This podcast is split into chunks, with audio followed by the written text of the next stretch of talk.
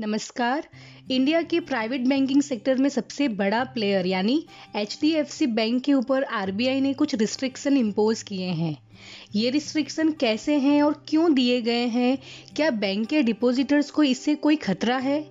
क्या बैंक का इंफ्रास्ट्रक्चर में कुछ प्रॉब्लम हुआ है?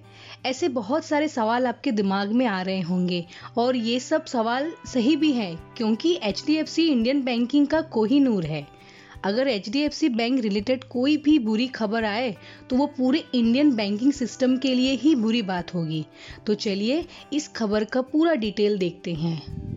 HDFC बैंक के साथ ऐसा क्या हुआ कि आरबीआई को उस पर रिस्ट्रिक्शन लगा देनी पड़ी?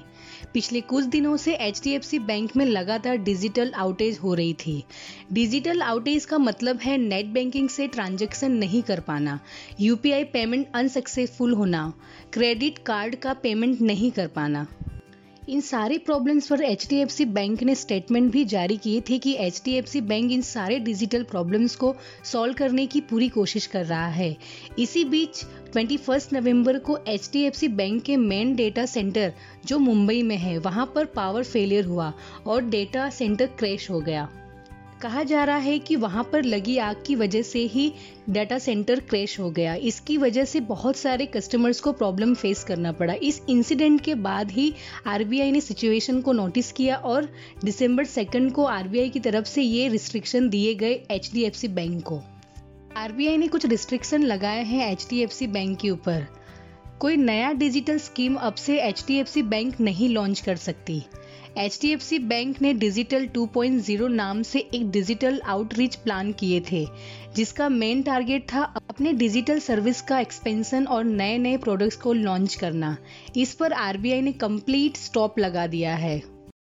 HDFC बैंक को कोई भी नए क्रेडिट कार्ड कस्टमर को एक्वायर करने से रोक दिया गया है।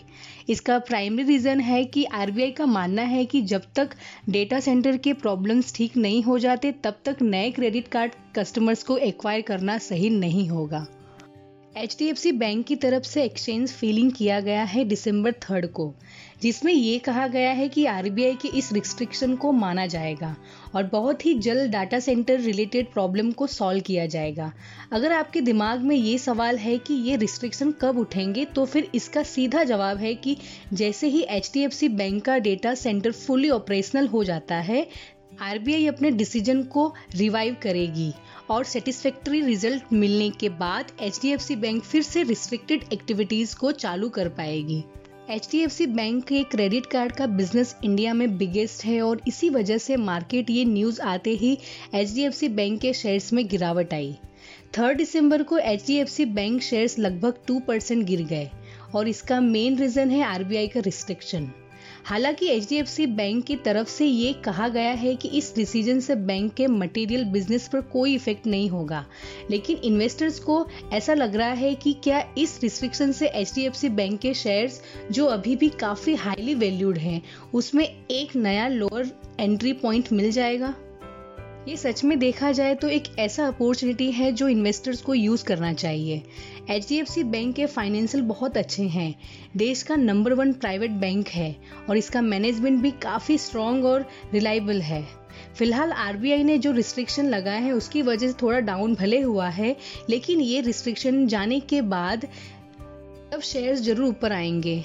और यही रीजन है कि HDFC बैंक शेयर पे इन्वेस्ट करने का ये अच्छा मौका है। तो आप क्या डिसीज़न लेंगे? क्या आप एच डी एफ़ सी पे इन्वेस्ट करेंगे या आप कोई नया एंट्री पॉइंट की तलाश में हैं? कमेंट सेक्शन में हमें ज़रूर बताएँ। चैनल को सब्सक्राइब करना ना भूलें। धन्यवाद।